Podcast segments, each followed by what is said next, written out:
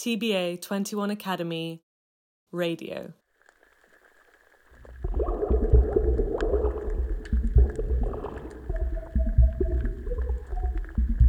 You are listening to Magical Fresh and Salty Conversations, TBA 21 Academy's podcast series exploring ecological and magical perspectives on bodies of water. This series of conversations reflects on the anthropogenic transformations of marine ecosystems, leaning on the innovative trajectories of science, technology, and art. Through performance, expeditions, sound, film, and image making, the contributing artists engage with the underwater world in encounters with scientists and thinkers, proposing a world reimagined from within the waters. Whether in the fictional, scientific, or science fictional realm, an interspecies future lies ahead of us. Radio Amnion and the convergence between art and science in the deep ocean.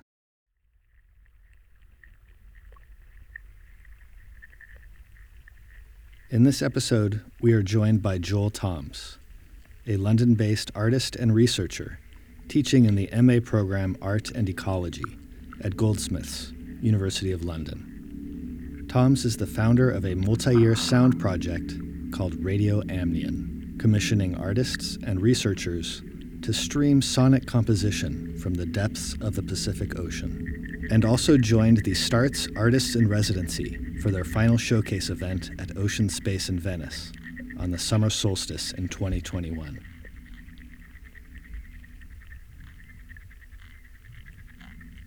What happens when science opens up its depths to the transformative potential of art? in a conversation with Elisa Resconi, an astrophysicist from the Technical University of Munich, and Dwight Owens from Ocean Networks Canada, an initiative of ocean observatories monitoring the Canadian coastline. This episode delves into the deep world of ocean science and compassionate ecological art, departing from the smallest and perhaps most elusive particles described by physics. It was in a text of artist and scholar Astrida Neimanis that I first felt the severity of the term amniotic, from which the amnion in Radio Amnion emerges. The now legendary text Hydrofeminism, or On Becoming Bodies of Water, in the very first sentence quite succinctly and accurately states, We are all bodies of water, which perhaps isn't that different from the classic Carl Sagan saying, we are each one of us made of stardust. These realities link us into a radical relationality where the plural pronouns us and we refer to a being beyond the human. We are all bodies of water. We're deep time conglomerations of recycled minerals, bacteria, viruses, gases, and liquids the Radio Amnion project that approaches the living thought of the oceans that we participate in and as seeks to amplify the conditions for new thoughts to emerge, for renewed relationships with living, wise beings and entities that planet Earth harbors, attracts, and generates. Radio Amnion asks us to think and experience beyond the limits of human thought and to address the ocean as a living and knowing communicative entity that is both one and many. In 2019, while working with art and physics students in Munich, after an invitation from Professor Dr. Elisa Resconi of the Technical University, an incredible offer surfaced. Elisa was at the time developing a subaquatic telescope to detect the imperceptible particles called neutrinos. Elisa and her colleagues from the Pacific Ocean Neutrino Experiment, or P-ONE for short, began collaborating with Ocean Networks Canada, a national oceanographic and marine monitoring consortium based out of the University of Victoria in Settler, British Columbia, Canada. Ocean Networks Canada operates an 800 kilometer ring of Pacific Ocean monitoring stations with five different nodes called Neptune Observatory. At the Cascadia Basin node of the Neptune Observatory, 300 kilometers from the shores of Vancouver Island and 2.6 kilometers under the surface of the ocean, the P-ONE telescope is being developed, tested, and deployed. Imagine a regular series of kilometer long cables with a regular array of glass spheres holding optical devices. These devices peer into the dark depths of the ocean to record the very rare phenomena of neutrino interactions. Within these two scientific institutions of the Technical University of Munich and Ocean Networks Canada, I was invited to develop an exhibition at the bottom of the ocean. Pondering this opportunity for nearly a year and concerned with my own access and privilege to such remote, and accessible sites, I developed Radio Amnion, which opens a gateway for many other artists and voices to enter into those zones where new knowledge of cosmos and nature are being developed and discovered.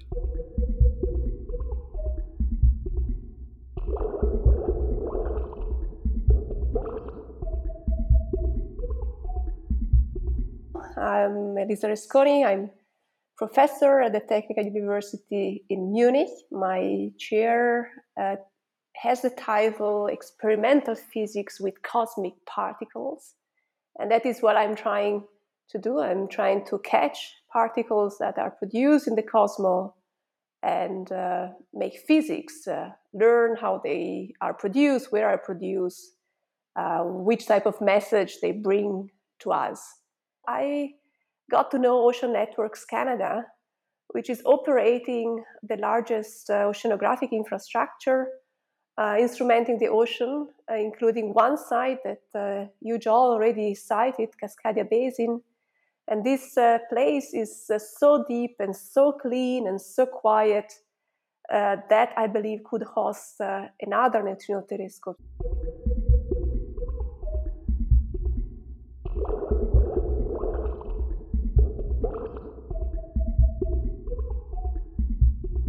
I am living in the unceded territories of the Esquimalt people in um, what's also known as uh, Victoria, BC, Canada. And I've been working for Ocean Networks Canada since 2008.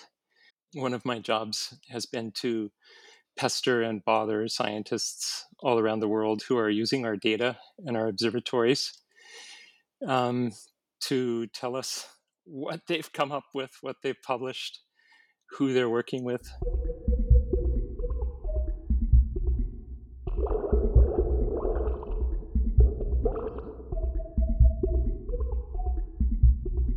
So, Elisa, could you could you tell us a little bit more about neutrinos and and what you're actually looking for? Why do you need the ocean? Talk a bit to us about the scale of the observation neutrinos are elementary particles. Their history, I think, tell us a, a lot already. So they have been uh, postulated uh, by Wolfgang Pauli in 1930 to rescue, if you want, the energy and momentum conservation. So back in the days, people discovered radioactivity. They were studying the product of uh, spontaneous decaying and one of these decay, the beta decay, uh, was uh, coming out with uh, only two particles. Once you have two particles in a decay, you know very well the energy of both. There's only one solution to the momentum energy conservation. But instead, uh, the, the energy uh, measured from the electron was showing a continuous spectrum, so like multiple solutions. And this was not possible. It's actually a very simple math uh, that is uh, applied to every physics phenomena we know. So energy and momentum are conserved everywhere. There is no phenomena that violates that. And so Wolfgang Pauli, who was an extremely talented theoretical physicist, he simply concluded that another particle, a third particle, had to be there, an invisible particle. And so it was anticipated the presence of this uh, particle that then became the neutrino, a small neutron. In Italian, actually, ENO at the end of the word means small, so a small neutron, a neutral particle, an invisible particle, a very mysterious particle. And actually, took many, many decades and a lot of experimental effort to be detected. Indeed, Wolfgang Pauli himself said, I did something horrible. I actually postulate the particle that no one will be ever able to see. There is a, a very famous letter that he wrote back then, anticipating the complexity of measuring neutrinos. And so neutrinos have been actually detected in several sites from nuclear power plants, from the sun, from the atmosphere, and now also from the cosmos. But what we know, and we know by now also really well, is that their interaction is extremely rare. So the probability of an interaction of a neutrino is very, very low. So neutrinos produce other particles, and then once the particles propagate in a transparent medium, these particles produce a very dim light, the Cherenkov light. So now, if we would instrument a very small volume, we would have to wait millions of years to see a neutrino interaction. So instead, we go for instrumenting huge volumes.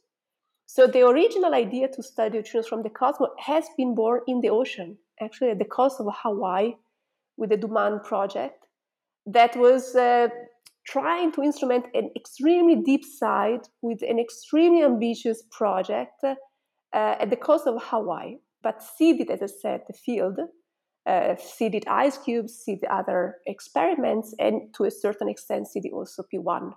So you have always to push also your uh, fantasy uh, and your capability of imagining these phenomena up to the extreme.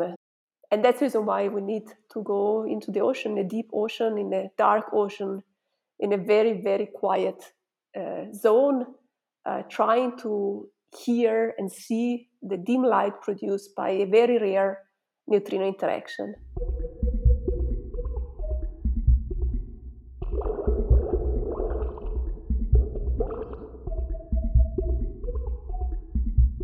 Neutrinos offer us through a superluminal event that you refer to as Cherenkov radiation, a window into the imperceptible to see past the limit of vision, past the limit of these kind of imposed borders and limits, um, and, and, and letting us think new thoughts and perceive things that are remain imperceptible can you tell us a bit about what does the ocean offer and why is it necessary to work across cubic kilometers of space?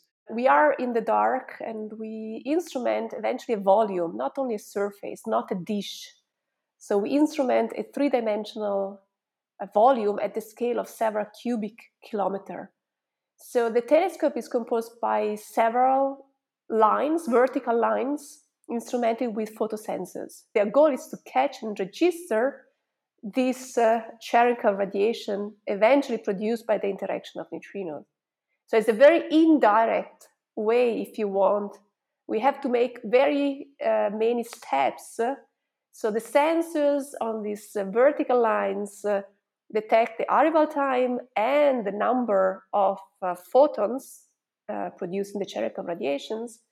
And then out of this uh, encoding, which is a series of arrival time and number of photons, so arrival time and charge, as we call it, then out of this matrix of, of numbers, we infer uh, eventually the presence of uh, Cherenkov radiation, which is a very characteristic type of signature. And out of that, we go back in the reconstruction of uh, neutrinos so that is how eventually we uh, manage to have uh, a feeling or a probability out of a neutrino interaction. So we need uh, this volume, we need kilometer dimension, which uh, comes back to the uh, complexity of imagination that neutrino neutrino telescope pose.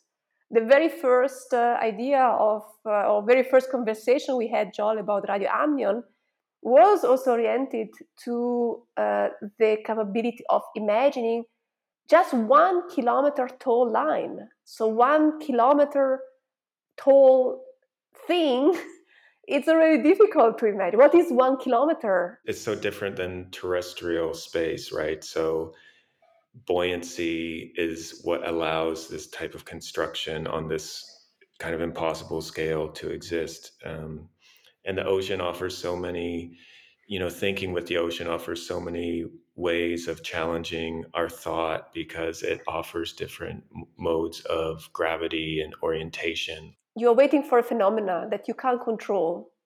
That is a very humble operation. You can't, you can't you know we don't we don't create anything we do not accelerate particle like at cern or we do not uh, manage we, we, do not control when a phenomena comes when a neutrino comes when uh, a neutrino interaction comes and so the ocean it's like a little bit uh, embracing this it's, it's passive it's there uh, we also do not control the ocean um, we just immerse something like a wish um, and we wait. And, and the ocean allow us to wait. Uh, as the glacier at the South Pole, it's there. It's a big gift. Uh, we have to respect that. And then you wait. You wait in the silence. Uh, you wait metaphorically in the volume. And you hope that something magical is going to happen and that you will be the one, together with your friends and colleagues, to make sense out of that.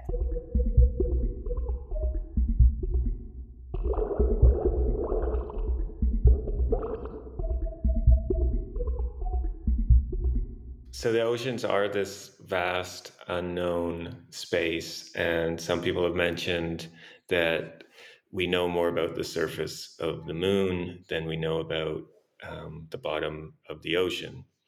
And Dwight, you and your colleagues and vast is our knowing about the ocean.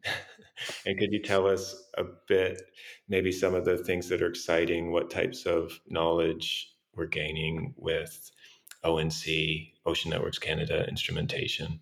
You know, one tiny point of, of measurement, one tiny point of light. And in the meantime, the ocean is so vast. So we have, um, you know, hundreds of instruments, thousands of sensors at different locations, different environments, and we're measuring all kinds of different things. Um, the temperature, the salinity, the saltiness, the density, the conductivity of water, the currents, so the movements of the water, because you know it is the Pacific Ocean. It's peaceful, but it's moving. It's constantly moving.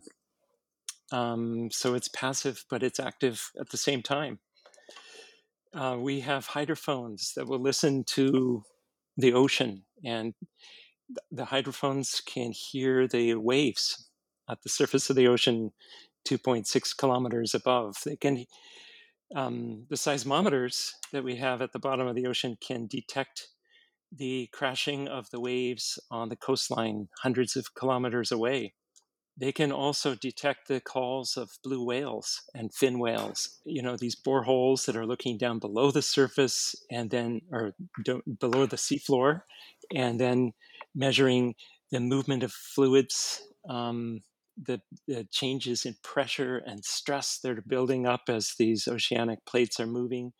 We have um, a bunch of installations in that Rift Valley that I mentioned before, where these hydrothermal vents are located. And these vents are superheated ocean water that has gone down below the sediment um, and into deeper areas where it's very close to the um, um, to the magma, to the uh, volcanic activity.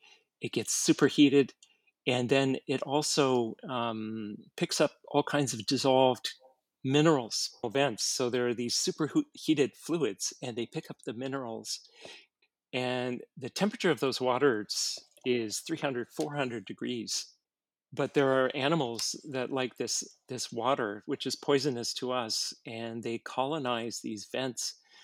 Uh, one of the principal animals is the tube worm, and these tube worms have no mouth, um, but they do have a gut and in their gut they have bacteria and they have where they're mouth would be they have a gill and they can take in the this toxic seawater and feed it to their bacterial colonies in their gut. And the bacteria then produce energy for the tube worms to go about their life. And so there are these thriving uh, colonies of tube worms living living on the hydrothermal vents in the in the in these rift valleys. Yeah, that's incredible because I remember there was a time where scientists were like, "Oh, we don't. It's too hot there and toxic. We don't even need to look for life there." And then it's teeming with life.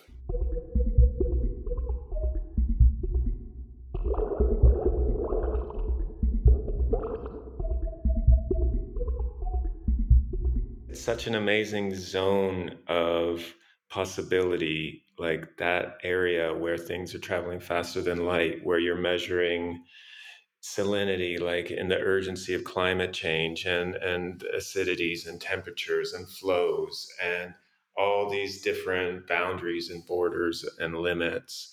Um, it just becomes this incredible zone of possibility. And then being invited by you to also put like other ways of knowing and other ways of thinking and other ways of experiencing and expressing relationships with the world into that place is such a gift.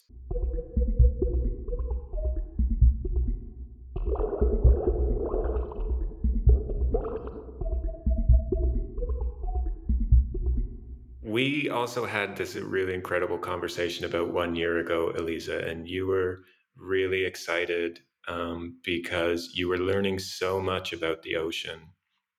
And it, because nothing has existed in the ocean like what you're building. It has developed in this kind of amazing collaboration between oceanographic sciences and particle physics and physical cosmology. This hybrid chimera between physical cosmology and um, marine studies. So, the first phase of P-ONE, which is uh, to a certain extent still happening, has been really to understand the environment. And so we started to measure uh, several parameters, but one uh, phenomena surprised us. And this is actually a known phenomena. Uh, it's a phenomenon of bioluminescence. Um, surprised us in the sense that we rediscovered something we were expecting to see there, but we got uh, infinitely uh, fascinated by the fact, number one, that life is uh, present also at 2.6 kilometer deep in the ocean. Temperature down there is relatively cold, it's about 2 Celsius. There is no light whatsoever, uh, but it's still full of life. So the bioluminescence is a phenomena that we are aiming also to study more details together with the oceanography uh, community, oceanographic community. Uh, to provide more insights uh, to see if there could be also a tracer for changes in the deep ocean, in the system ocean, changes that, as you said, uh, Joel, human beings are producing. Um, but the system is so complicated, so complex, the Earth system is so complex that we can't exactly predict um, what happens in the deep ocean. So to be able to monitor over several years or decades deep ocean uh, in the bioluminescence, just to give an example, would be uh, most probably a, a, a, huge contribution, or at least the ambitious is to be significant in, in for oceanography as well uh, with the neutrino telescope. Um, discovering life down there is also, of course, a humbling operation. So you you don't want to disturb the environment. So we are very careful in the choice of material, all inert material, in the choices of uh, also the design in order to create as little as possible turbulences and stress as little as possible uh, animals. Um, and yes, that I think is one of the elements that is also driving the design of the P-ONE neutrino telescope to be able to provide insights in the bioluminescence. There hasn't been any such structure in the ocean that has that kind of depth. It offers this new window, maybe to to understand it. Um, stratigraphically layered. Yes, so there is a structure in the Mediterranean Sea, Antares and cubic kilometer that is uh, more advanced than us. So they are monitoring the Mediterranean Sea also in bioluminescence uh, since several years. Now it's interesting to compare the Pacific Ocean together with the Mediterranean Sea.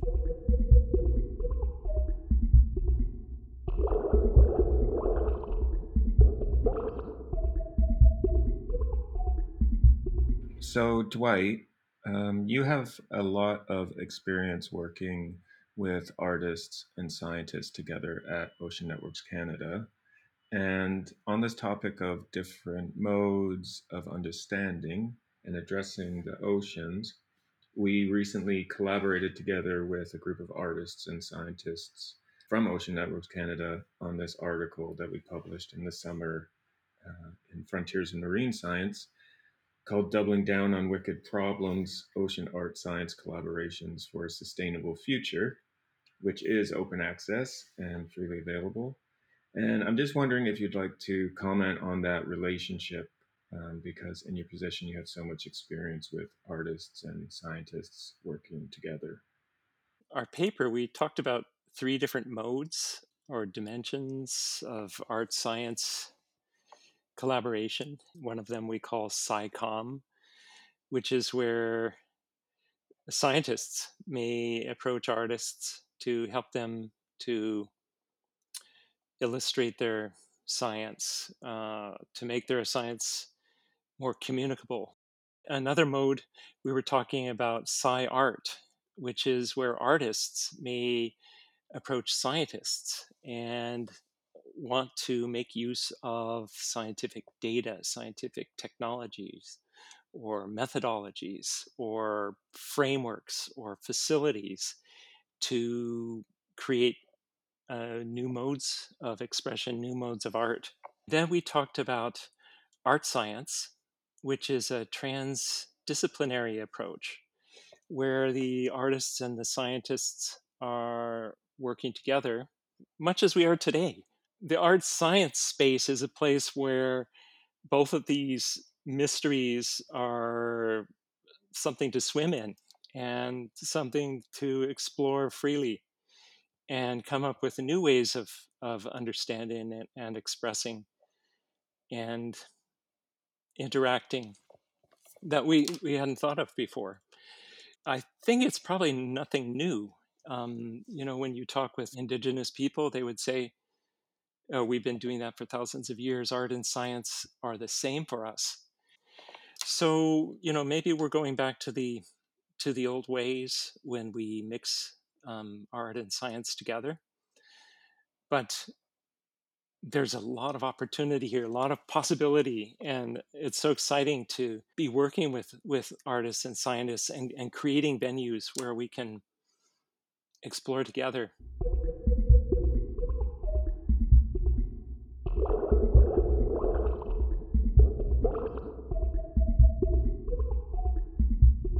Radio Amnion operates in these multiple fields and in various dimensions of the real, where uh, different types of knowledge cohabit and co create, and where the imperceptible and intangible resound with the facts of numbers and statistics. Some of us know and understand the ocean as a living and thinking entity, and others still know it through mathematics and measurements. Uh, these ways of knowing do not need to conflict with one another. So, this is perhaps where the urgency of the project lies building spaces where different ways of knowing can fortify one another rather than compete or denigrate the other. And this is our gesture of a possible way forward, reconnecting multiple knowledges of the world, the really different, very different ways of knowing, and merging them together again. There, under the ocean, 2.3 kilometers deep during each full moon, the sounds and voices of artists and poets, dreamers and believers commingle in the spaces of measurement where signals from the deepest parts of the cosmos arrive superluminally, where the weight of ocean warming and acidity is extremely tangible, where new knowledge of the cosmos and nature are being articulated. In that new nature, radio amnion, sonic transmissions of care in oceanic space, whispers into the hydrological cycles of Earth and reaches out to the moon and other celestial bodies through the windows opened when faster than light particles modify space and time, but also deeply into and for the Earth. Radio Amnion, with all of its incredible contributions from so many artists involved, I would like to say thank you. And thank you both, Dwight and Elisa, so much for making the time to meet with us here on TBA 21's podcast series for becoming salty drops of water. I'd like to thank TBA 21, Ocean Networks Canada, the SFB 1258 at the Technical University of Munich, Kilian Holzapfel for all of his ongoing technical wizardry with the um, telescope and the sound platform, and of course, all of the artists that have been involved. You, um, as a listener, can gain intimacy without proximity by visiting the website at radioamnion.net, where you can hear the sounds transmitted to the Pacific during each full moon. And there you can sign up to our newsletter to get recurring information on the new compositions and artists involved. In the coming year, we'll have more astonishing sounds linking and collapsing boundaries between realities and you can also follow us on Instagram at radio underscore amnion underscore. So thanks so much.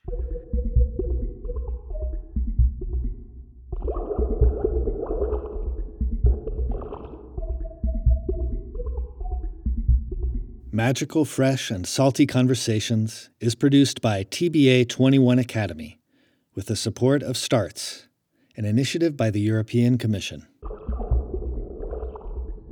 Special thanks to our hosts and guests Dwight Owens, Elisa Resconi, and Joel Thoms.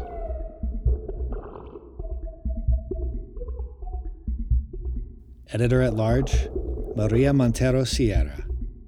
Editing and sound design, Elena Caesar. Voiceover, Nathan Johnson. Music by Horizon Sound and underwater sound recordings of the Venetian Lagoon by Sonia Levy and Jez Riley French. Produced by Miriam Calabresa, Maria Montero Sierra, Katarina Rakuschek, and the artists. Hear more episodes at ocean archive.org or subscribe with your podcast provider.